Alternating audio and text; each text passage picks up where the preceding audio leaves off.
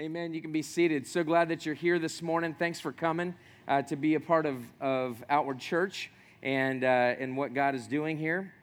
I uh, wanted to uh, just let you know real quick. Um, I was just on a, uh, a, uh, a, trip to, to Dallas. I just got back and I was in, in, Dallas for a conference that was essentially around church planting. And church planting is the idea of starting new churches and so we are all about that here at Outward Church. We want to start new churches on a regular basis. We want to be a church that is a church planting church. And so, uh, what we're uh, about is we're about giving money to that. We're about uh, serving through that. We want to see um, men raise up who are going to be church planters and uh, the rest of the church gather around them and serve alongside of them and, and to help them become the people that they need to be. We want to send people, we want to send dollars out. And so, those are some things that we're already doing. Um, in the context of our church, and we want to continue uh, to do that. But I, I was there with, I, I would estimate there was oh, maybe maybe close to a thousand, something like that, people that were there. In Acts 29, we're part of a network called Acts 29 Network. Um, there are over 600 churches worldwide. Um, we recently have uh, a church planter in Pakistan um, that has asked if he could become a part of our network. And um, we, we don't know exactly how that took place, but um, we have a church planter in Pakistan, which is awesome. And um, let me just tell you this in light of what, what happened um, just recently in Paris, uh, we believe that what our world needs is Jesus Christ. We believe that our world needs Jesus Christ because he brings healing, he brings restoration, he brings peace between man and man. And so, the greatest thing that we can offer our world, more than military strength, although that may be required, more than anything else, is that our world needs Jesus Christ. And so we want to be people who are all about uh, producing churches throughout our world through the power of God's Spirit. That's what we want to be about. So this morning we're going to be in James chapter 1, so you can turn there um, with me. And we're going to be talking about um, what's going on there. And one thing I did um, forget to do in my original prayer here is to just to pray for the people of Paris this morning. I mean, it's, it's a heavy week. And so let me just uh, go to our Father in prayer uh, this morning and, and lift them up. Lord Jesus, we just want to ask for your comfort and your peace uh, to the, the families that have lost loved ones uh, in Paris. And Lord, really throughout all of the world. There are so many people who, who are hurting. There's so many people who do not understand. There's so many people who are confused about why this took place from people who seemingly are very devout about their God. And so, uh, in some ways, we ask the question God, why is this happening? In other ways, we want to rest in you and we want to just say, God, you know all things, and one day you are going to wipe away every tear and you are going to make all things new. And so, Lord, our hope, our great hope, is in you and what you're going to do uh, in this world. So, Lord, we ask you for this. We pray that you would do uh, amazing things. And, Lord, I pray that we would be people of healing, that when it comes to the way that we talk about this uh, terrorist attack in, in, Paris, that, Lord, that we'd be loving uh, towards, uh, towards all people, including those that believe differently than us. Lord, that we'd leave room for folks who um, uh, just have a different religion, but Lord, that we, we would love them and offer the hope of, of Jesus um, Lord, I pray that we would uh, continually be showing that grace that you showed towards us. It's in your name we pray. Amen. Amen. Um, so this morning we're talking about James uh, chapter 1 still, and what we have been saying from the very beginning is don't follow your heart. There's so much stuff from our culture that says follow your heart, uh, it will lead you uh, to your own self, be true. Uh, just, uh, just go wherever you feel led to go. We see this in Christian culture as well, as people uh, essentially believe that somehow that they are best led by the way that they feel. And our assertion and the assertion of the scriptures is that uh, on a primal level, our desires are oftentimes rooted in our own hearts. And within the context of our hearts, we have a spirit, a personal spirit, not the Holy Spirit in that sense. That's not what I'm talking about right now. But we have a spirit that's leading us into life. and that's leading us into lots of different things. And we get these things confused. We get the Holy Spirit mixed up with our personal spirit. And we, we believe that we just need to lead ourselves, we need to follow our heart, and we assume that that is the Spirit of God. Or we just say this maybe we're not a Christian, maybe we're not somebody who really buys into that ideology. And so we just say, you know, wherever my, my desires lead me is a good place. Wherever my desires are leading me is, a, is going to be a really good place. But the truth is that many of us don't really believe that all the time. I've been uh, reading uh, from one particular author named uh, David Brooks uh, recently. I think I mentioned him last week. Perhaps I'm really into a book called uh, The Road to Character. And uh, what he says in this book and through some other thing, a TED talk that he did and so forth is he, he talks a lot about there's two different types of virtues in our world. There's two different ways to live, essentially. And these virtues are, or good things, are based in two aspects of life. Uh, there's the resume virtues, which is what you're taught in school. And from the very beginning, when you get into school, you're being taught about how to have a, a better job or how to be somebody who uh, is very successful. And we're going after that. Or there's these eulogy virtues, which is really what we want to be uh, described as when we die. So if I were to say to you, what do you want to be remembered for? What, what do you want to be? Uh, remembered for at your funeral? When you're on your deathbed, what, what do you want to have been said about you? And oftentimes these things are in great conflict because there's these resume virtues, that things that make us look successful in any type of uh, aspect of life, whether it's in your work or whether it's in your home, or whether it's in, in, uh, in, in, in, the area of sex or relationships or um, claim, whatever it is, there's this idea of these resume virtues, but it's in great contrast to what we really want to be said about us when we die. Like nobody wants at their funeral to, to hear, to, I guess you're not going to hear it, um, but uh, nobody wants to have said at their funeral, that, man, this guy was so good at business. He sacrificed everything. I mean, he sacrificed his wife and he sacrificed his kids and he sacrificed his character. Man, wasn't he a great guy? Nobody wants to hear that. Most people want to say this like, he was a good person. He really tried to help a lot of people. He really tried to do all of these things. Or she was a, uh, was a really great mother, or, or what have you. And so we have these two great contrasts in our life between what we're taught in school, what we're taught in daily life, what our, the TV and Netflix and whatever and music teaches us. But then there's this other side, which is what we really want. And so we have this divide in our life. There's these two areas of life. And so, how do we get to this place where we say, I really want to value the things that I really want to be remembered as? How do I get to that point? But we're so often led by so many different things. Think about the, the great theologian Miley Cyrus. Um, she has a fantastic song, very well written, um, called uh, We Can't Stop. Uh, you, have probably heard it before. And we can't stop, we won't stop. Yeah. Um, anyway, she says, and we can't stop, whoa, oh, and we won't stop, whoa, oh.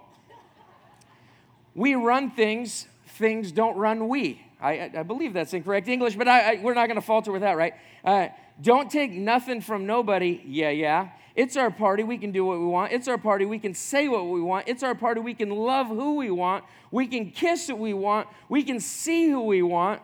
To my homegirls here with uh, the uh, large behinds. Um, that was edited. I, I, I don't know.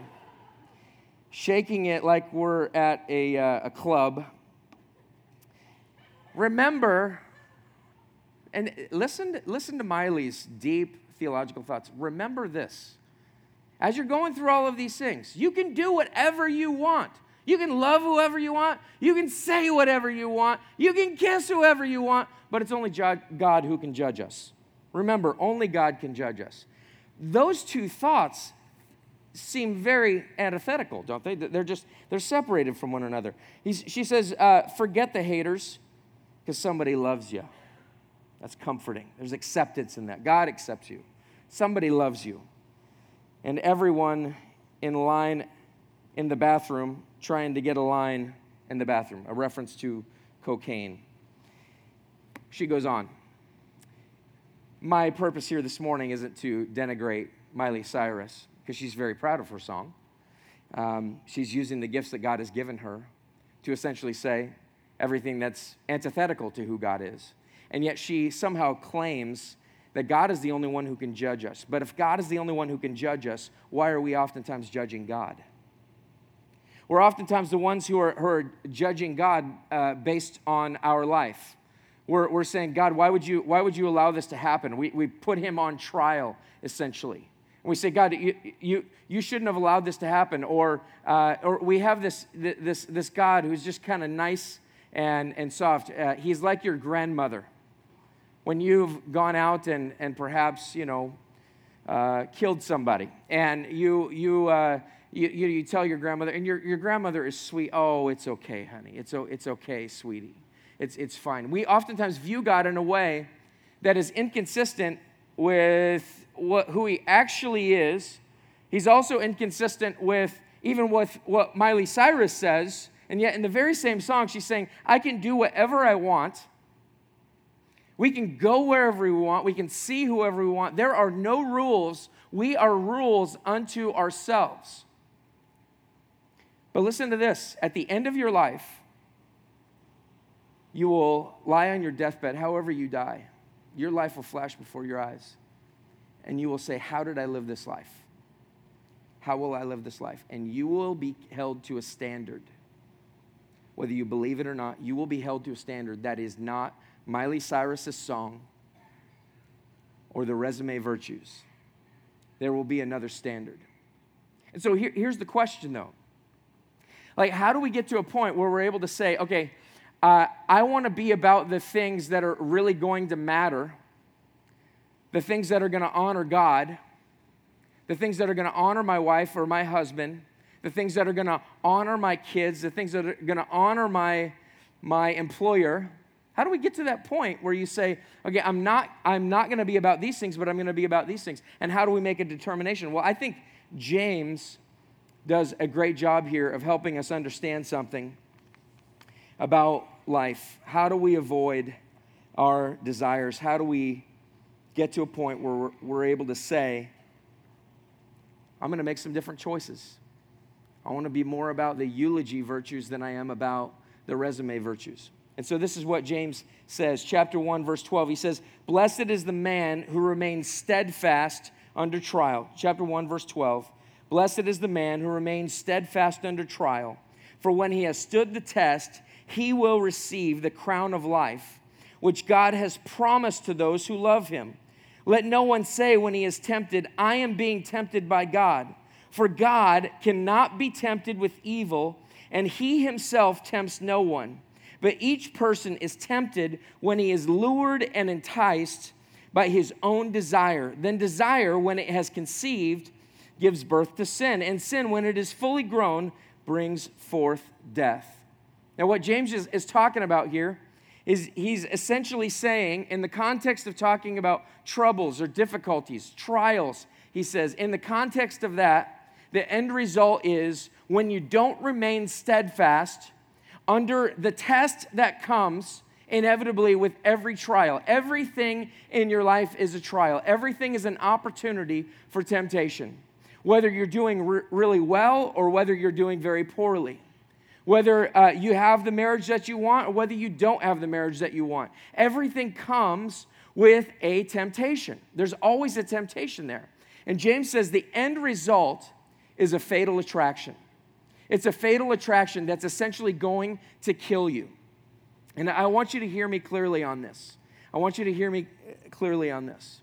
When somebody claims to be a Christian, when you've received the gospel of Jesus Christ, when you've understood that, that what you've done is completely forgiven, that what you will do is completely forgiven when we're talking about sin, when you understand the gospel, and yet you never follow through with growing in Christ, and becoming more like Christ, it's questionable as to whether that's true of you, as to whether you're truly a believer in Jesus Christ. If you refuse to grow, if you refuse to lay aside your desires, if you refuse to say, I want to be more about what God wants me to be about, if you refuse to even look at that, there's a, there's a question there. And the question is Do you really know who God is? Have you really received Him by faith? I was talking to a good friend of mine just last night. Uh, we had worked together a number of years ago, and him and I uh, you know, spent time together here and there, and I would try to share the gospel with him. And I remember through one conversation, um, we, were, we were talking about the gospel, and he said, Yeah, when I got married, I believe he said this. Uh, when when uh, he said, Yeah, when I got married, uh, the, the pastor told me about the gospel, and I received it at, at that time. That's what I remember from this conversation. But then I'm sitting there talking with him, and what he says to me is, He says, But it never really took.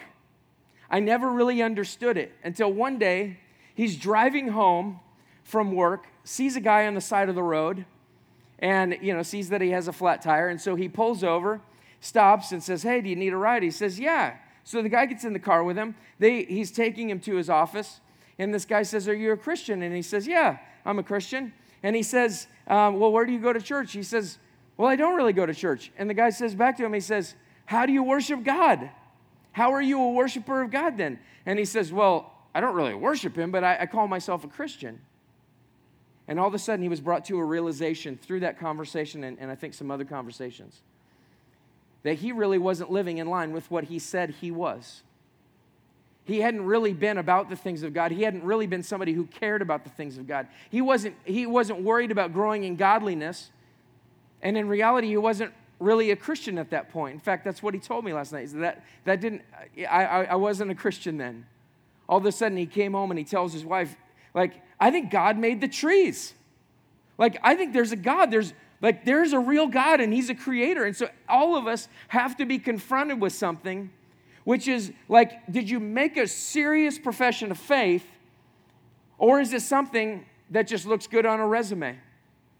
Did you make a serious profession of faith? If you call yourself a Christian? Did you make a serious profession of faith? Or are you somebody who's just kind of playing around with this thing called Christianity? And James is really getting at that. When he says, Blessed is the man who remains steadfast under trial. A Christian is somebody who remains, keeps his character or her character when they come under trial. A, a Christian is somebody who remains steadfast. And it doesn't mean that you don't have instances where you say, ah, I gave in. It doesn't mean that there aren't problems like that. But what it does mean is this is that on the whole, my life is geared towards being somebody who is steadfast, who is a man or a woman of character, who says that I not only believe this, but I it plays out in my life. It's not just something that I know, it's not just something that I feel, but it's something that I'm acting on. It's head, heart, and hands. It's somebody who's fully engulfed in the life of Jesus Christ, knows and loves him, and is walking with him. He says, Blessed is the man who remains steadfast under trial, for when he has stood the test, he will receive the crown of life which God has promised to those who love him. Now, if you reverse, if you reverse that, that verse 12 there, it says this For those who love him, God has promised the crown of life. If we stand up under the trial.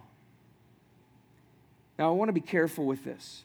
I want to be careful with this because salvation doesn't come as a result of doing what's right. But what this says right here is this is that people who love God, people who want God in their life, people who are saying, I, I, I, I want to grow in Him. I want to be like him. I want my, my desires and my affections and the things in my life to be in line with who God is. People that love him will stand up under the trial. People that love him are, are, are not going to be people who say, Forget you, God, in the midst of this. How dare you? How could you? They're going to be people who say, I love him and I want to walk with him even through the difficulty. Even through the difficulty. I was sitting with a church planter friend of mine. The guy has had massive amounts of suffering in his life. I cannot believe the level of difficulty that's happened in his life uh, throughout his years. He has two kids that have spina bifida, which, which uh, very much disables them. They're unable uh, to walk. They're, th- things aren't working quite rightly. They've, they've gone through this massive ordeal with that, multiple surgeries. He told me how many surgeries he's going to have in the upcoming months, and, and it's incredible. And then just recently, his wife went and played volleyball, and on her way home from volleyball, she, she started to have you know, her chest was tight. She was she was having trouble breathing so she drives herself to the hospital shows up at the hospital find out she's having some sort of a heart attack at mid 30s having some sort of heart attack. She uh, they almost had to uh, shock her with the paddles.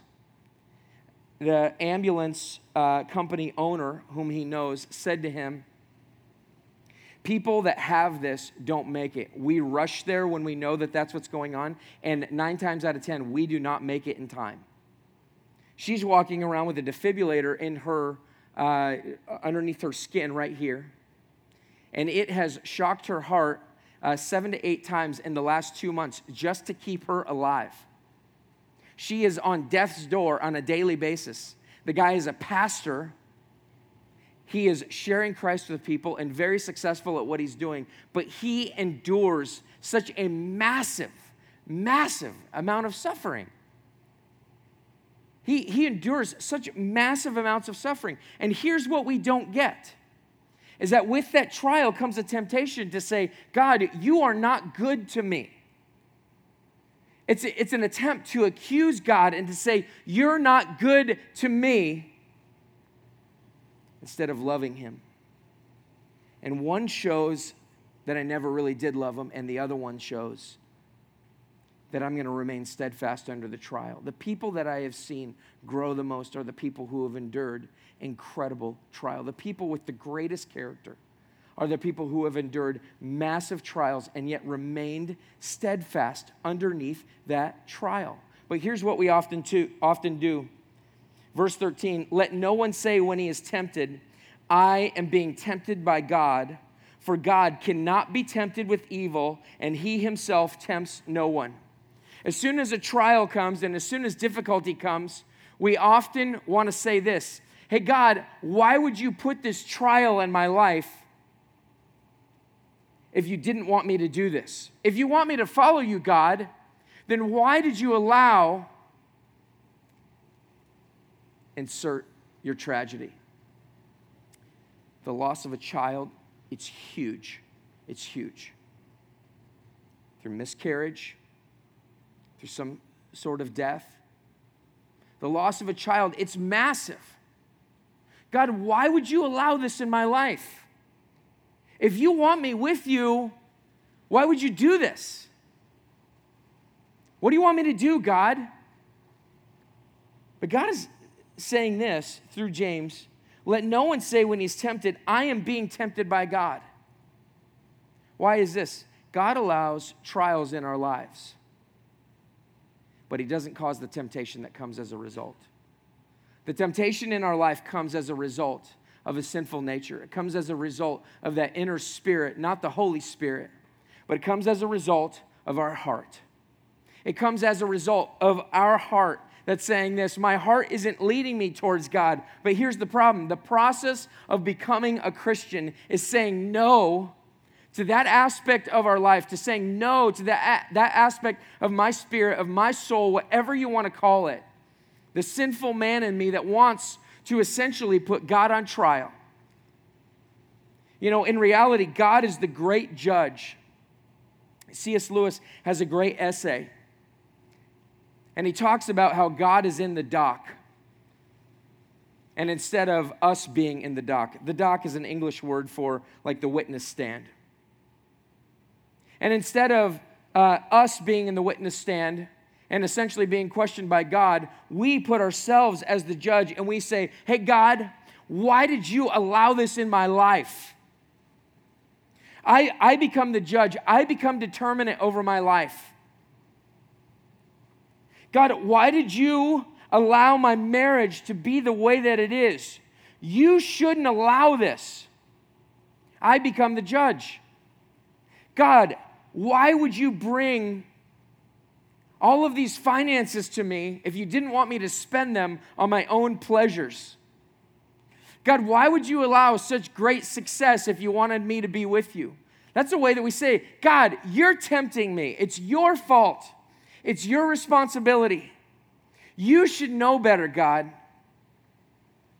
And so we put God on trial. We say, You're the one who's to blame for this. You're the one who's to blame for the issues in my life. How often does that happen? God, why would you give me this desire if you didn't want me to fulfill it? At the very root of it, why would you give me this desire if you didn't want me to fulfill it? And, guys, the answer to that question is this the heart is deceitful above all else. The heart is deceitful above all else. And you are following your own direction. You are listening to your heart. Your heart is the one that's leading you. Your heart is the one that's speaking to you, and you're taking wisdom from that rather than getting the wisdom from God. And so the answer to all of this is to say that I can't put God on trial because God is the great judge. Here's another way that we could put God on trial. We could say, you know what? If there is a God, then he's, then he's this way. Then he's this way. I was talking to a friend recently who's a lawyer, and he said, uh, and he's a good friend. I enjoy uh, talking with him, but he, but he said this. He said, uh, uh I believe that there's a God, but I believe that God is this way. He's kind and he's gentle and he doesn't judge me. He's, he's going to accept me the way that I am and he's not going to judge me based on these things in my life. And I said back to him, What judge do you know that does this? What judge have you ever stood in front of that has allowed you to dictate what the law is? The judge is there to assert the law. The judge is there to say, This is what the law is. I am the standard. I am the standard, and I will tell you what the standard is. You will not tell me what the standard is. But so often, we get this all mixed up. We can be like Miley Cyrus and say, you know, God's going to be the one who judges us, yet at the same time say, but I've made my own standard and God will accept my standard. And that's not the way that it works. That's putting us in charge, that's putting us in control. And so he goes on to say, in verse 14, but each person is tempted when he is lured and enticed by his own desire. Now, what that verse is saying right there is this it's sexual language. Lured, it's dragged away, it's seduced. It's we're being seduced by our desires. Think about what our world says follow your heart, you can do what you want. You can love who you want. You can kiss who you want. You can go wherever you want. You can do lines in the bathroom if you want. You can shake it however you want. But in reality, what, what this is saying is that you can follow your heart all you want, but what's happening is this is that you are being led by something else you're being led into something that is dragging you away, it's seducing you. You're a pawn in the midst of this. It's dragging you away into sin, and you're taking it hook, line, and sinker. And you're saying, I'm, I'm going to receive this as truth. I'm going to say that my desires are right. I'm going to say that this is what I want. There are innumerable examples in our world of this. I fell out of love with my wife. I don't want to be with her anymore. You are being dragged away. You are being lured. You're being seduced and enticed. I don't want to be, uh, I, I, I really don't want to be a, a person of character in my job because then I'll lose my job.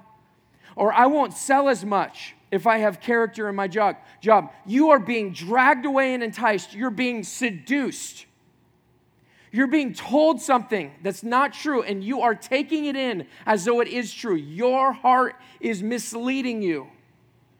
It's not leading you towards godliness, it's leading you towards the resume virtues of this world. But in your heart of hearts, you're gonna sit on your deathbed and you're gonna wish that those things were not true of you. You're gonna wish. You're gonna wish that your eulogy, the sermon that's taught, at your funeral would say something about you that goes along the lines of, he was a good guy, she was a great girl. But in reality, you're believing something else. You're being drug away and enticed by this seduction of desire. And what is this desire? Because here's the thing God gives us desires and they're good desires. There's desires for sex. God has made a way for us to have sex. It's within the context of marriage between a man and a woman, and only through that. We have good desires to support ourselves and to be industrious. These are things that come from the image of God. God has created us in His image, He's called us uh, to be working in our world, to be subduing things to be organizing things in the way that He organized our world. These are good things. But listen, God gives us a desire, but sometimes they become more than a desire. In reality, that's what this word desire means. The original word isn't just desire. It would be better if that translation said an over desire or a great desire or an extreme desire. It's not just wanting what God wants for you, eulogy virtues. It's over wanting those things. It's over wanting to be working. It's, it's wanting to, to work at the expense of your family. It's wanting to spend so much time at your work that you neglect time with your wife and spend time with her, dating her, listening to her. It's wanting a larger house so much that both of you are working and you're working tons of hours and what's happening as a result, your kids get less time with you. And I'm not saying that women should not work, I'm just saying that when you sacrifice your family on the altar of having a larger house, or having a nicer car, or, or living uh, above a different standard, what takes place is this is that you're taking a good desire to be industrious or to have nice things to organize your life and you're making it an over desire. It's not just wanting something a little bit, it's really wanting something. It's over wanting something. The word in, this, in, uh, in the Greek is epithymius. It's, it's an epi desire, it's an epic desire. It's something that's overtaking your life. And it becomes out of control for you. This is where workaholism comes from. It's where sex addicts come from. It's where relationship addicts come from. It's where all of us come from because in our heart of hearts, we're always led towards something else. We're always led towards something else. We're, we're led to worship and serve the things that are giving us meaning in life. And we find less and less meaning in the God who loves us and created us, what happens as a result is a life that's not well lived. See, the gospel isn't just for the future so that you can be saved from heaven. The gospel is to save you right here and right now. As, as uh, elders, one of the things that we talk about a lot is we talk about the families that are being torn apart. And oftentimes, they're being torn apart by a man. And that man isn't loving well in his home. He's not loving his wife well. He's not loving his kids well. He may or may not have character in his work, but he's just doing whatever he wants. And what's happened in his life is that it's tearing apart his, his marriage. And I spend most of my time speaking to people. If you're in here, like I had this conversation with you, you're talking about me. I have nobody in my mind right now. So I have no idea. Uh, I'm not even thinking of anything right now. But I'm just telling you this that I, I, I tirelessly try to tell men so many times you do not understand that as the head of the home, you're misleading everybody. The way that the father goes is the way that the family goes, oftentimes. And sometimes in God's grace, He saves a family through the mom. But so many times, the husband has such a key role that the kids will follow the husband. So many times, the husband's unwillingness to do what he's called to do will lead the family down a wrong path. And then they sit and wonder and say, Why are my kids not X? Why are they not walking with Jesus? Well, you weren't walking with Jesus, probably. That's not always the case. Sometimes kids just go off. But many times, why are my kids not walking with Jesus? Is because you weren't walking with Jesus sometimes. If you want your kids to walk, you have way better opportunities to see them walk if you're walking with Jesus. If you want to have a great home life, if you want to have great sex,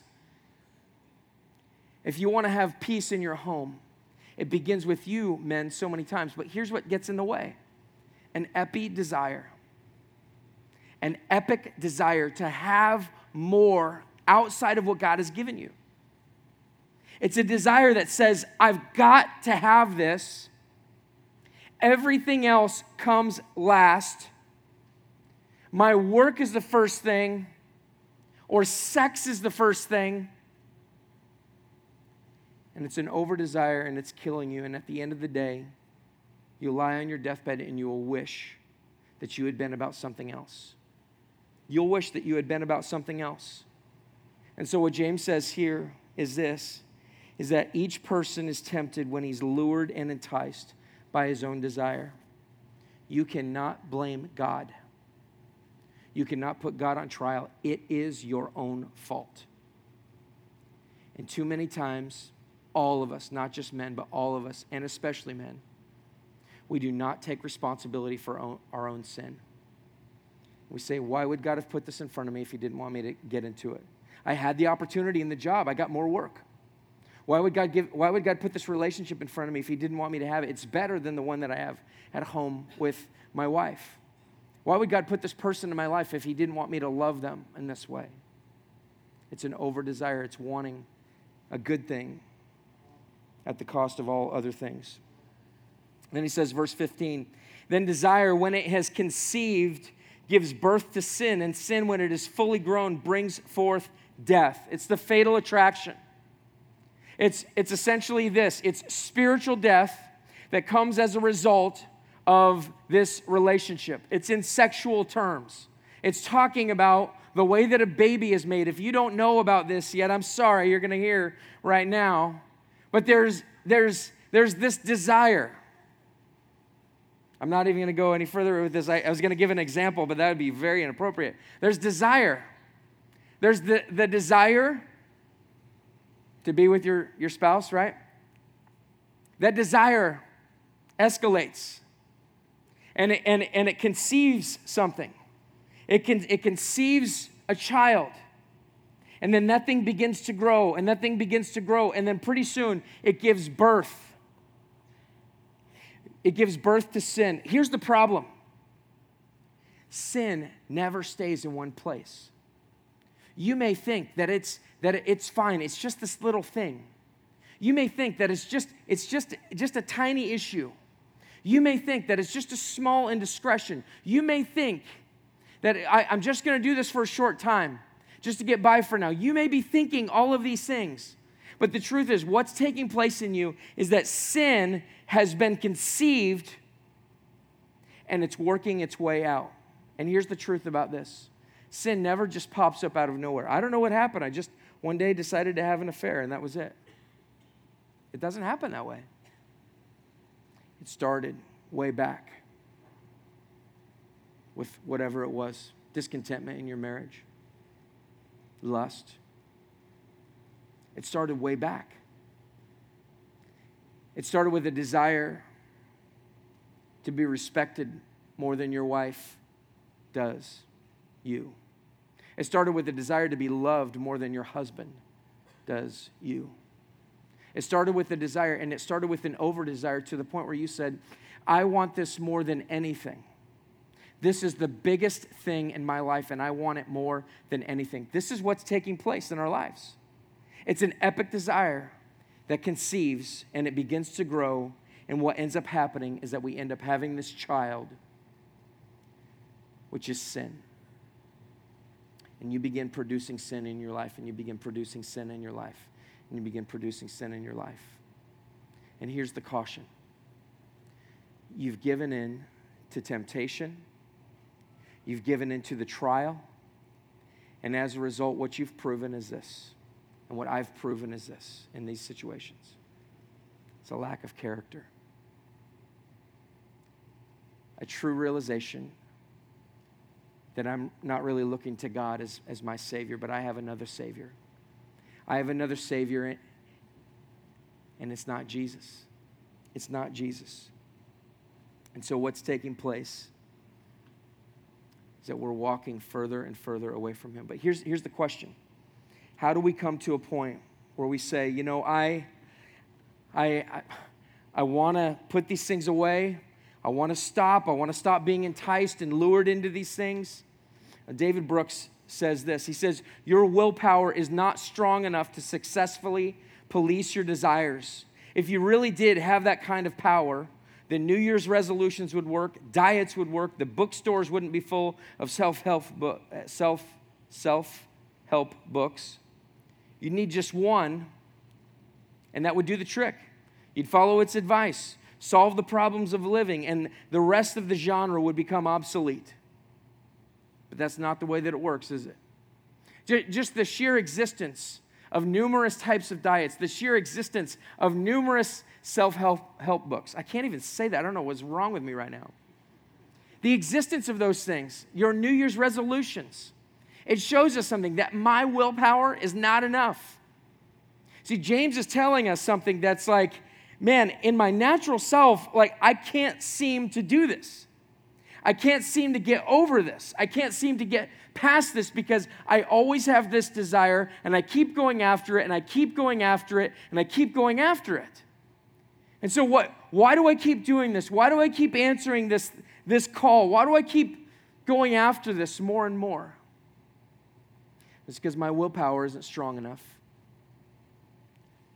But what Thomas Chalmers says is this he says, You need the expulsive power of a new affection. You need a power in your life that can enable you to say no. See, you can't just say, I'm not gonna, I'm not gonna have this sin in my life anymore. It has to be fully replaced with a great love, with the correct Savior. It has to be fully replaced. It has to expel this, and there has to be something new. And what is that something new? Well, if you've been here long enough, you got to know this it's Jesus. It's Jesus. How, how, how is it Jesus? How does Jesus become this new great love in our life? Romans 8 1. I think I even talked out of this last week, but I, I can't seem to get onto any other passage other than this one. We talked about this last week. There is therefore now no condemnation for those who are in Christ Jesus. What happens is this is that when you truly begin to think of God and you say, I can't put God on trial, God is putting me on trial. God is the one who gets to tell me what's up. And when I stop saying, I can do what I want, I can kiss who I want, I can go where I want, I can do lines in the bathroom, I can, I can do anything. When I stop saying that and I say, no, there really is a judge. God is my judge.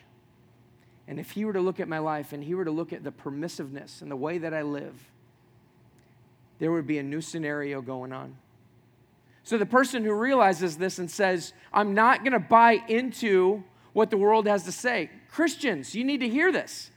Like, you and I are constantly listening to our world saying, okay, I'll just take it. I'll just take that. They're right. I should just follow my heart wherever it's leading me.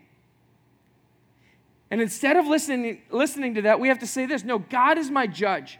He is the righteous judge. And so, as a result, He's the one who gets to judge me. But then the gospel is this that there is no condemnation for those who are in Christ Jesus. There's nothing. Like if you come to Jesus and you receive Him as Savior, what you're saying is this I no longer want to see sex as my greatest desire. What you're saying is this my greatest desire has to be Jesus, and I want him to be that. And what's taking place is this is that Jesus goes before God and says, I'm going to take this.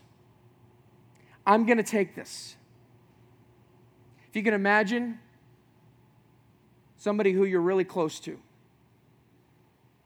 being crucified on a cross, it happens in the Middle East right now. Christians being brutalized, being hung on crosses, heads cut off. It happens today. Imagine what it would be like to see a loved one on the cross. Imagine what, what would take place in your mind and in your heart, the horror that would take place. If, if you have even read any of those stories, you know what I'm talking about. I almost walk away from them saying, I wish I hadn't read that. I wish I hadn't heard that story because it is horrific. But then you have to think about this. But Jesus did go to a cross, and he really was brutalized in that way. And what happened as a result is that, therefore, there's no condemnation. So, all of my indiscretions, all of my desires that have led me towards these things are now null and void and now I stand clean before God. And look at why. Verse 2 For the law of the Spirit of life has set you free in Christ Jesus from the law of sin and death. Do you know what you're under? When you say, My willpower doesn't work, my diets don't work, my New Year's resolutions don't work, those books don't work. Do you know what you're under? This law of sin and death. I always want to overeat. I always have to engage in the things that I, that I want. And I know that I shouldn't be doing this, but I keep doing it. What this is saying, for the law of the Spirit of life has set you free in Christ Jesus from the law of sin and death. Verse 3 For God has done what the law, weakened by the flesh, could not do. You know what that just said there? Your willpower isn't going to work. Just knowing the laws of God isn't going to work. It's good to know them so that you know how you square up with God and say, I really deserve condemnation. I really deserve that. But because of his great love for me, God, who's rich in mercy, made me alive in Christ. There's no condemnation. For God has done what the law weakened by the flesh could not do by sending his own Son in the likeness of sinful flesh. And for sin, he condemned sin in the flesh in order that the righteous requirement of the law might be fulfilled in us, who walk not according to the flesh, not according to the heart, but according to the Spirit. So, what does this look like? If you're truly a believer in Jesus Christ, this process happens. There's an over desire. You give into that desire and it conceives and it begins to birth and it begins to take place. But you know what? You can stop it at desire. You can stop it at desire by saying this I'm going to say no to the flesh. Why? Because Jesus says I can. Why? Because, because I, I can say no to that. I no longer have to follow my heart. I no longer have to be somebody who's, who's engaged in that. I no longer have to be going after this. I no longer have to do that because Jesus is my greater affection. I see him on the cross for me, and I know that he's gone there for me, and I know that he took the pain and he took the punishment and he poured out his blood. And so, therefore, I don't have to go after that other relationship. I don't have to go after this job. I don't have to overwork. I don't have to leave God when I'm all of a sudden successful. But I can say no to temptation and I can say yes to Jesus because he's enabled me to do so by having a greater love in Him. Let's pray.